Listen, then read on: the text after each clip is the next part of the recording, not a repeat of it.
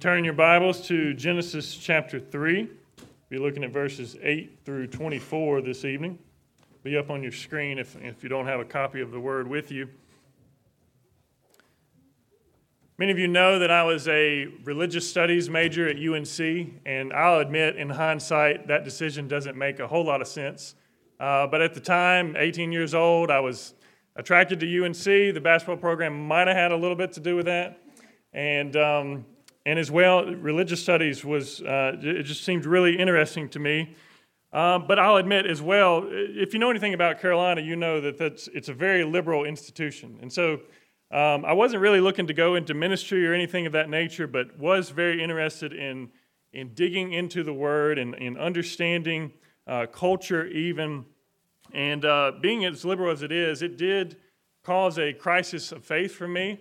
Um, but I'm so grateful that I was pressed by so many of those challenges at the time because I'm not shocked any longer when new challenges arise. The Lord has, has brought me through that, and I know that this Word of God is reliable and that it has integrity. I know that it holds up under scrutiny. If you press it, if you seek, the, if you seek it like silver, you will find answers. I know that these words are the very words of God, and I know that no other source so adequately explains human nature, human culture, or the human condition as perfectly as the Word of God does. Uh, as John MacArthur put it, for all of the advances of modern man, all of the advances in the material realm with technology, physical reality, we know so very little as modern people of spiritual reality. And that's because we suppress the truth. We, we, we ignore Genesis, we, we ignore God, uh, we keep him out of the public discussion. I'll just give you one example. You, you see something uh, so horrific as a, a mass shooting take place, and you have one subset of our culture that is still influenced by Christianity, and, and, and we say it's, it's evil, right? It's, it's clearly evil. But then you have another subset of the culture which is completely denies God, and the only explanation, the best explanation they can come up with a lot of times is mental illness or a problem with society. And I just want to say then, okay, well, mental illness, where did that twisting take place? Where did that come from? Where did the problem with society originate from? Um, but I, I love these early chapters of Genesis because they explain all of life so well. They explain our problem and they offer our one solution. And so um, I, I'll tell you guys that when Tim told us that he wanted us to preach through uh, Genesis, that I was like, man, we, we, let's not breeze through these early chapters. We can just camp out there. Well, we're already going to be in Genesis until April of next year. So you're welcome. You can thank Tim that he ignored me and, and we decided to uh, go at the pace we're going. But we really could. I, mean, I know the other elders agree. We really could just camp here uh, a long time. But let's get into it. Let's read from, from Genesis chapter 3 again, verses 8 through 24.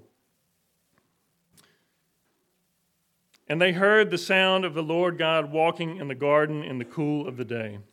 And the man and his wife hid themselves from the presence of the Lord God among the trees of the garden. But the Lord God called to the man and said to him, Where are you? And he said, I heard the sound of you in the garden, and I was afraid because I was naked, and I hid myself. He said, Who told you that you were naked? Have you eaten of the tree of which I commanded you not to eat? The man said, The woman whom you gave to be with me, she gave me fruit of the tree, and I ate. Then the Lord God said to the woman, what is this that you have done? The woman said, The serpent deceived me, and I ate. The Lord God said to the serpent, Because you have done this, cursed are you above all livestock, and above all beasts of the field. On your belly you shall go, and dust you shall eat all the days of your life. I will put enmity between you and the woman, and between your offspring and her offspring. He shall bruise your head, and you shall bruise his heel.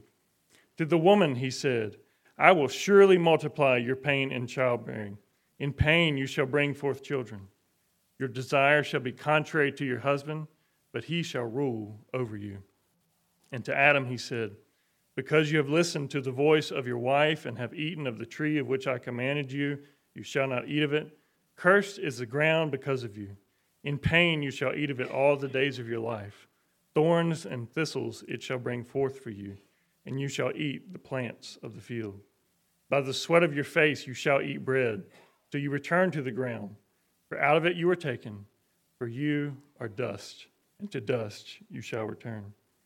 The man called his wife's name Eve, because she was the mother of all living.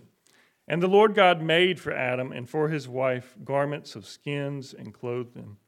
Then the Lord God said, Behold, the man has become like one of us in knowing good and evil. Now, lest he reach out his hand and take also of the tree of life and eat and live forever. Therefore, the Lord God sent him out from the Garden of Eden to work the ground from which he was taken. He drove out the man, and at the east of the Garden of Eden he placed the cherubim and a flaming sword that turned every way to guard the way to the tree of life. Let's pray. Father God, your word is perfect and every, every bit is reliable. Lord, I pray that from your word, Lord, that you would instruct your people. Lord, that you would grow our affection for Jesus. Lord, we thank you for him in whom we have life in his name. Speak to us, Lord. In Jesus' name I pray. Amen. So we can break this up into really three sections, and, and these, these titles come not from me, from, but from a commentator, Alan Ross. Uh, the first section would be the confrontation in verses 8 through 13, and then the oracles of God, um, also known as the curse, and followed by the provision. And first of all, we see that as a compassionate judge and righteous father, God comes seeking his lost children. It says in verse 8 that they had heard the sound of God walking in the garden in the cool of the day. Cool of the day, it, it, it could be saying there that, um, you know, he, maybe this was his habit, was to be in the garden. They, they knew the presence of God, they knew fellowship with God. Maybe it was a regular uh, time where they walked with Him, perhaps. Uh, you could also translate that as the wind of the day. That perhaps this is like the book of Job, where God shows up in the whirlwind in confrontation. But either way, the presence of God was there. And what did they do in response to the presence of God? They hid themselves. They hid themselves from, from his presence. And people still do this today when they avoid coming to church, when they neglect reading their Bibles, or generally suppress the truth. It is why God hating regimes throughout the ages have oppressed the uh, and sought to silence the, the Christian church. It's why we avoid coming to God very often because of shame over our sin. Uh, but this, and notice in, in verse 9 it says, But the Lord God called to the man and came after him. I would say this is the first but God in the Bible. This is, this is God seeking his people uh, as, a, as a compassionate judge and as a righteous father seeking his lost children. And he comes as a judge in, in, in, the, in the respect that he is, he is asking them questions. He is seeking a confession from them. And they do eventually confess, though not without blaming uh, each other or their circumstances, the serpent uh, first. But notice as well that he calls to the man and he says to him, Where are you? Now it is it was Eve who took and ate the fruit first, right? But God, notice, men, that God holds the man responsible for the spiritual welfare of his house of yes, of his household. God holds the man responsible for the spiritual welfare of his household. Adam had been created first as the head. He had received the command and the warning even before Eve was created, and so it was his responsibility to teach her this command. And apparently he had to a degree. Maybe he had even added that sort of legalistic touch that don't even touch it. Like, don't even go near that tree. Don't, don't, don't lay on it. Don't touch it at all. It wasn't what God had said, but he perhaps he had added that. And it, but he then stood idly by while she ate, perhaps even to see what happened to her, to see what would happen to her before he himself would, would take it. He could have stopped her. But rather than listen to God and lead his wife, the script was flipped, and he listened to his wife in an attempt to assume power over God.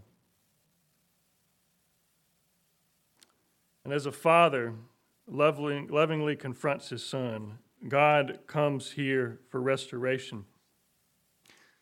But he holds, he holds Adam accountable, and there's a lesson in that that we'll, we'll get to uh, further. But in the presence of God, our sin is exposed, and we realize our inadequacy. He questions them. Uh, he, he says, Where are you? I heard the sound of you in the garden. I was afraid because I was naked and I hid myself. In the presence of God, we realize our inadequacy. Our sin is exposed, and we recognize that we fall short. You know, so much of the mess in our culture right now can be summarized as an attempt to cover our shame. We are still doing what Adam did. Amen? We are still seeking to cover ourselves.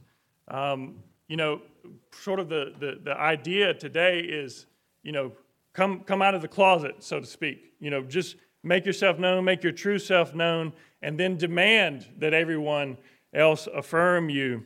And um, it's, you know, even though that you're told to, to come out, you still recognize you need a covering. You have shame. You need, you need a covering. And there's this clamoring for everyone else to, to affirm it. Whether we seek, whether we receive that affirmation from God or we seek it from others, we are constantly seeking a covering. We know that we are inadequate. We know that we are exposed, and we know that something is wrong. Just as I put on this coat because my shirt is wrinkled, and I don't want you guys to see that, or because I'm, I'm tall and it's a little short in the back and the shirt tail's hanging out right now. Tall man problems, right? Uh, the other one, I guess, is lazy man problems. But, um, but you know, we, we seek a covering, right? We, we, we craft these identities. We want to, to uh, keep ourselves from being exposed and really known because we know that we are inadequate. But we need a Redeemer who will be a true and better Adam for us taking responsibility for us as our head, that he might satisfy our penalty of death for us and impart new life to us as his seed. Remember, he had, he had came after the man, holding the man responsible, but the man had not been responsible, had he not? Instead, he in, in verse 12, he what does he do? He first he blames the woman when, when God continues to pressure him, continues to ask him questions, he blames shifts and he says, The woman whom you gave to be with me. He, he's double blame shifting here.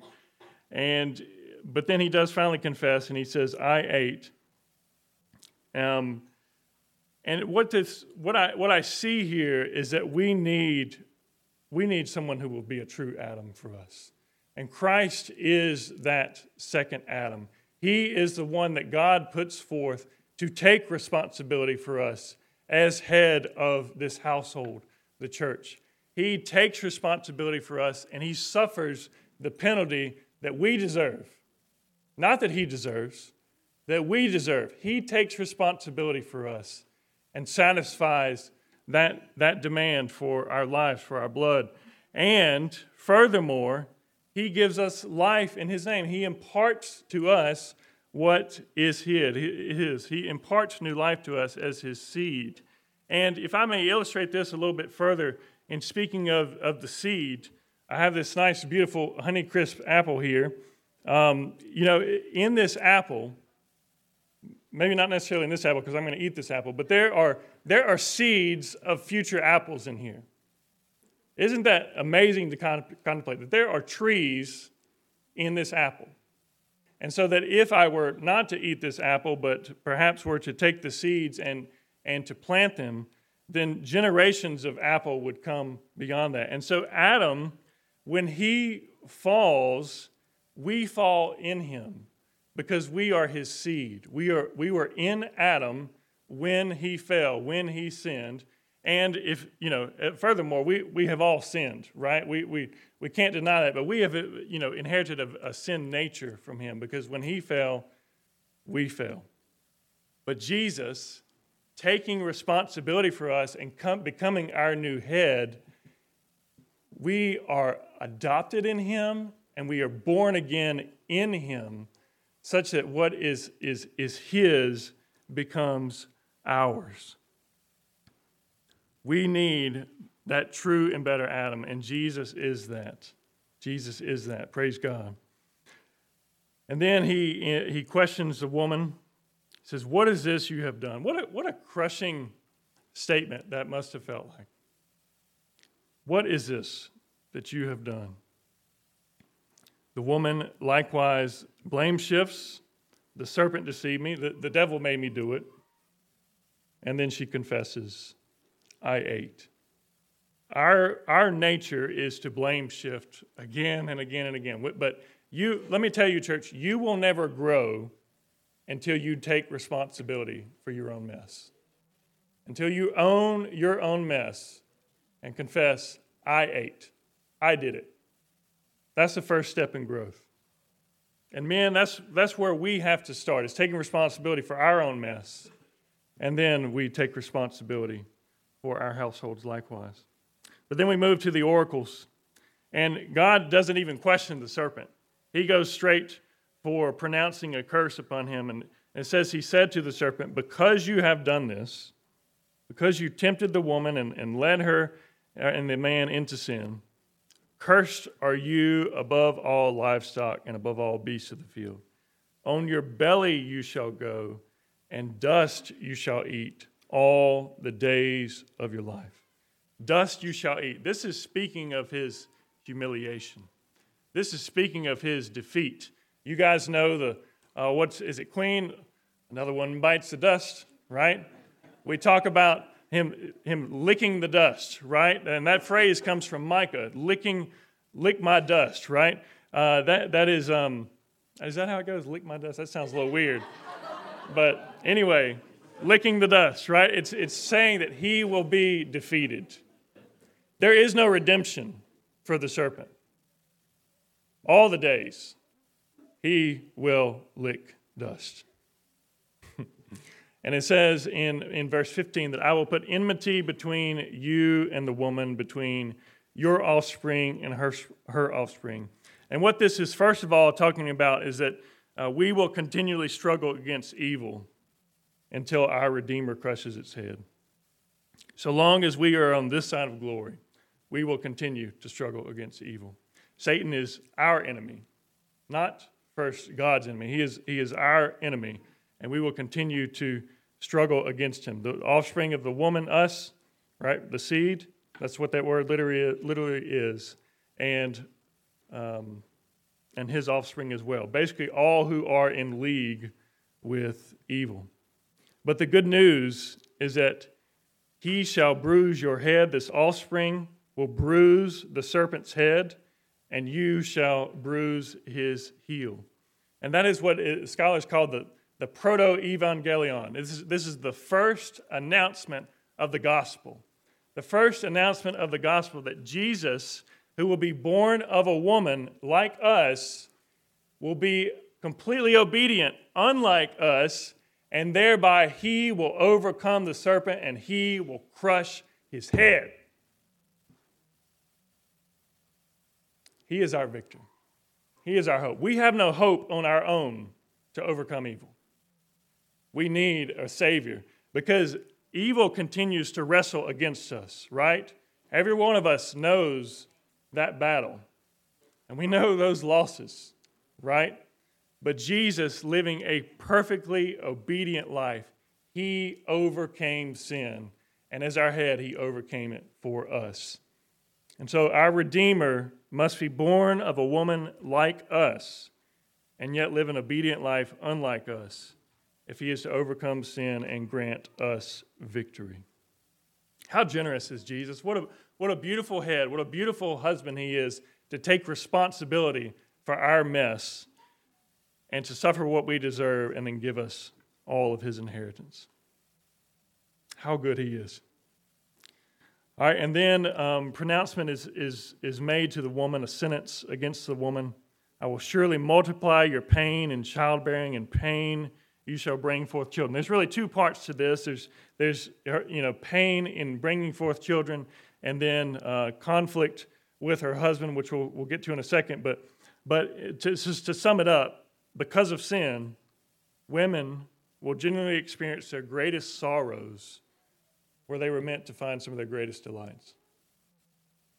who generally experience their greatest sorrows where they were meant to experience the greatest delight. When, he's, when he talks about multiplying pain in childbearing, uh, that, you know, he keeps repeating that word pain. The, the, according to John MacArthur, the literal Hebraic phrase is causing to be great. I shall cause to be great your sorrow. There's an intensification there with the, with the repetition. And what will her pain be in? It will be in childbearing and bringing forth children. I think this speaks to everything related to bearing and raising children. I think it speaks to, to the monthly cycle and, and the, the pain, the emotional, mental pain of that. It most definitely speaks to pain in labor, which before modern medicine killed a great number of women. And um, according to some, over half of all babies died in delivery. Praise God for, for the Christian influence over the West that brought about modern medicine. Amen. We are so thankful for that. Uh, but still, in, in the third world countries, um, just great sorrow and labor um, and uh, much, much death. Um, even still, in our culture, babies are miscarried. Pregnancies don't happen that you really want to happen. And even broader still is constantly worrying over your children and the influences of this world. And add to that the second part of verse 16 when it says, Your desire shall be contrary to your husband, but he shall rule over you. This explains marital conflict. It explain, explains feminist movements. It explains nagging wives. It explains physical and sexual abuse by men. And it explains women being treated like property, which has been the norm for much of the world. Notice that the woman who was created as man's helper in this mission to exercise dominion, being fruitful and multiplying, will experience her greatest sorrows where she was meant to find her greatest delight. That she who tried to be like God, remember, she, she saw the fruit and it was desirable to make her wise. Satan said, You will be like God when you take this. She who tried to be like God will be reminded again and again that she is very much not. And yet, this just burden and natural consequence is a kind mercy meant to lift her gaze to God, her Redeemer. Meant to lift her gaze to God, her Redeemer, who works all things for good. You know, um, well, let's get to the man, and then we'll, we'll give hope to both, okay? To Adam, he says, Because you have listened to the voice of your wife and eaten of the tree of which I commanded you, you shall not eat of it. Curses the ground because of you. In pain you shall eat of it all the days of your life. There's this repetition of the word eat. I don't know if you guys noticed that, but he's reminding him that he that was his sin was was was eating. But he says at the beginning of that, because you have listened to the voice of your wife. And this is not to, to knock women at all, but this is to say that Adam chose his wife over God. That he knew. Adam sinned with his eyes open. It was the woman who was deceived, but Adam knew what he was doing. And he stood passively by and watched her fall into sin. He, he listened to her. Men, women have a power over us, do they not? They're beautiful. We care what they think, right? We, we, we, we want uh, the, the, the, I mean, we're just influenced by women. Let's just put it at that. Okay? And, and the man chose to, to obey his wife rather than obeying God and leading her, rather than lead, trusting God and protecting her. And so, as a result, because of sin, men will generally experience frustration toil and futility where they were meant to find some of their greatest fulfillment. These thorns and these thistles will push back against him in his work. In other words, his work will work against him. Know that experience? Frustration at work. And there's a futility in his work. You, you fix something and it breaks again, right? You pull up weeds and they come back again. You scrape out enough money for this month's expenses, and then you got to do it all over again next month. And then what's more, you, let's say you live a successful, prosperous life. And who's to protect, who's to keep your, your wealth from being left to a fool who will blow it all in a moment? There's a futility here under the sun. As, as the writer of Ecclesiastes says, all things are full of weariness. But again, this judgment is a kindness. We're supposed to feel frustrated here because this is not to be our forever home. Our life is not merely under the sun. The writer of Ecclesiastes keeps saying, weariness, weariness, vanity, vanity. It's all emptiness under the sun. But under heaven, it matters. All, all of this can feel really bleak.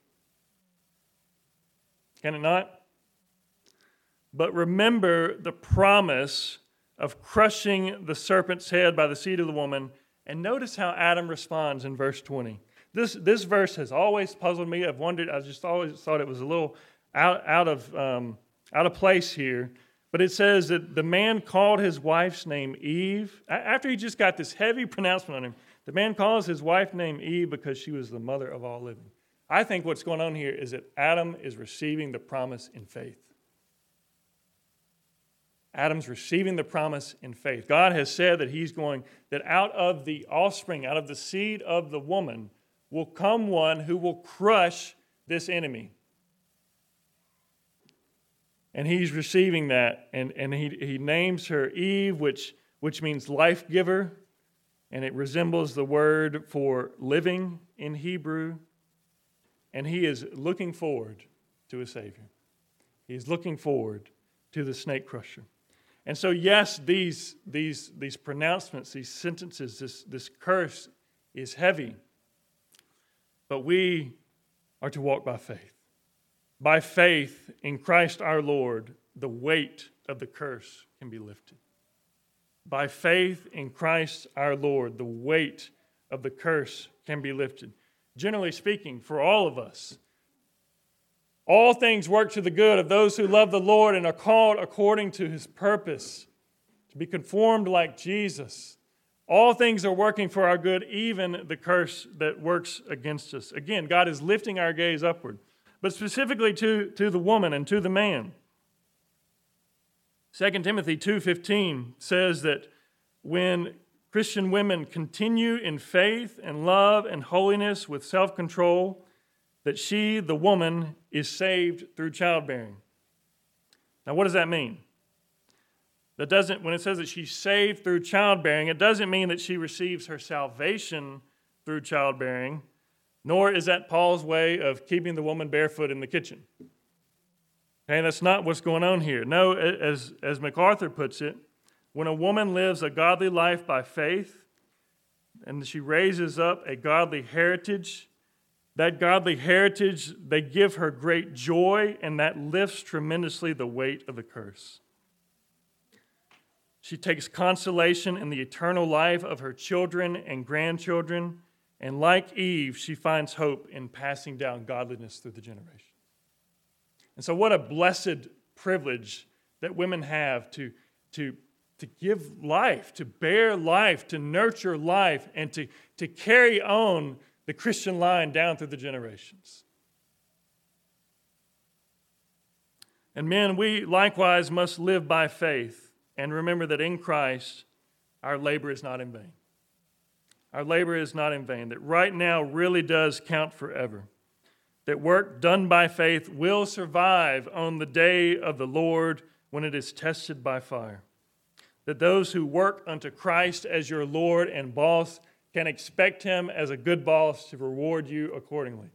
Your boss might be a jerk, but your boss's boss, the King Jesus who reigns over him, he's pretty great and you can trust yourselves to him. Adam had received some harsh consequences, and yet by faith he's looking beyond his circumstances to the hope of the serpent's crushing and to the hope of life continuing through the generations. And that begins this last section, this final section on the provision. The provision in verses 20 through 24. You remember in our passage last week in, in verses 1 through 7 of chapter 3 that after they sinned, they took um, fig leaves, which are, are, are big leaves, and they made loincloths, which loincloths, that's not covering your whole body, but they made loincloths to cover themselves. Obviously, it was, it was still in, inadequate. But what does God do here? In verse 21, it says, The Lord God makes for Adam and for his wife garments of skins, and he clothes them. The Lord alone adequately covers our shame. And notice that this is the cost of innocent life. An animal had to die for them to be clothed. Have you ever thought about that? This is, this is the first death that, that an, an animal had to be clothed in order. I mean, an, I'm sorry, That's, that would be a funny sight. But an animal had to die in order for them to be clothed. And, and what this is a picture of is this is a picture of the righteousness of Christ covering us. God gives the righteousness of Christ to cover us before Him. It doesn't matter who you are, what sort of identity you craft for yourself, how good you are at this, how, how good you are at that. Nothing that you do in your own efforts can cover you more than a fig leaf.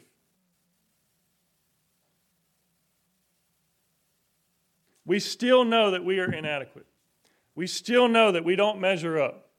And that's why we hide. That's why we keep people at, at arm's length. That's why we avoid the Lord. That's why we feel a sense of shame. But praise God, He puts forth Christ and He sacrifices Him on our behalf. And we are clothed in the skin of Jesus. Such that when God looks on you, you who have faith in Christ, He sees the righteousness of Christ. How beautiful and how good is that? The Lord alone adequately covers our shame, and this by the righteousness of Christ. And then it says that the Lord God said, Behold, the man has become like one of us in knowing good and evil. Now lest he reach out his hand and take also of the tree of life and eat and live forever. And you see the sentence cuts off right there. There's a sense of urgency here. It says that then the next thing he does is that he sends the man out of the garden.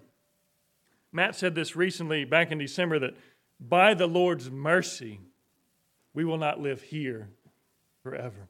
Uh, what, what, what, is, what, what, what uh, God is doing here is He does not want us to continue on in this sinful, miserable state. Praise God that there is an end to this, that this is not to be forever. We might want to live forever here, but God knows that, that it is not good for us that that happen. And so He keeps them from staying in the garden lest they take of the tree of life and, and thereby have eternal life in this miserable state that he has just pronounced upon them. It says he sends them out. He even drives out the man. Notice in verse 24. And there at the east of the Garden of Eden, he places the cherubim and a flaming sword that turned every way to guard the way to the tree of life. You guys may remember, those who have been um, able to stick with your chronological Bible reading that we've been doing this year, that in Exodus, I have the, the reference for you there um, on your notes in Exodus 26, that the um, curtain of the tabernacle and, and likewise of, of the temple to come, which is a very thick curtain that guarded the, the Holy of Holies, um, that, that on that curtain was stitched cherubim. And there's so many things in the tabernacle that are meant to remind us of the Garden of Eden, even, even the pomegranates, things of that nature, just, just the fruitfulness of the Garden of Eden. And it's to say that um, basically in, in, the tabernacle, you can, you can encounter the presence of God again through, through the means of the sacrifices that, that He has instituted. You can, you can know um, His presence again, the pleasure of His presence again. But there was this thick barrier that the high priest only entered once a year to make atonement for all the people. This barrier that had been, been erected, and it was guarded by cherubim. But then what happens when Jesus is crucified on the cross and he breathes his last? Matthew tells us that that temple curtain was torn from top to bottom. And this was no curtain that you could just tear with your hands. This is a, a super thick curtain and it tears not from bottom to top, but from top to bottom, as if God is saying, I have opened the way back into my presence. And I have done so by the sacrifice of my perfect Son, my obedient Son. Because of sin, there is a barrier between, erected between us and God. But by Christ's perfect sacrifice, that barrier is torn down. Gracie has his children's book that says, Because of sin, you cannot come in. But praise God, Christ has torn the curtain. Christ is the curtain, even Hebrews tells us. And his is a picture of his broken body, and through him, through him alone, we can enter again into God's presence. And so, to sum things up, I don't know about you, but this passage is very heavy. I don't know if you noticed how many times the word pain is mentioned. There's just a lot of bleakness, and yet so much hope. In your sin and in your pain, turn to Jesus. In your sin and in your pain, turn to Jesus Christ. Because through Jesus, our head, our penalty is satisfied, and we are imparted new life. In your sin and in your pain, turn to Jesus because through Jesus, the snake crusher, we gain victory over our evil enemy. In your sin and in your pain, turn to Jesus because through Jesus, the curse is overcome. In your sin and in your pain, turn to Jesus because through Jesus, our shame is covered by his perfect, spotless righteousness. In your sin and in your pain, turn to Jesus because through Jesus, we are granted eternal life and access to the living God again. Turn to Jesus. Let's pray.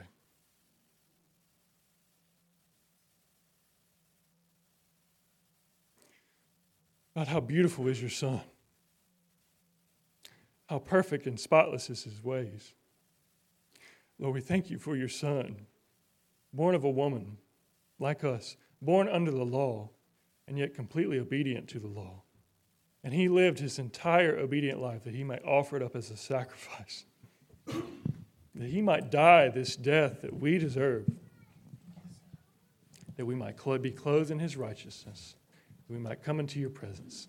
Lord, whatever cares are in our heart right now, help us to come into your presence. What you deserve praise for, let us come into your presence. What we need to confess sin for, may we come into your presence because by Jesus you've opened the way. And let no man here stand outside of your presence, but may all come because you've made ample provision for us to do so. It's in Jesus' name we pray. Amen.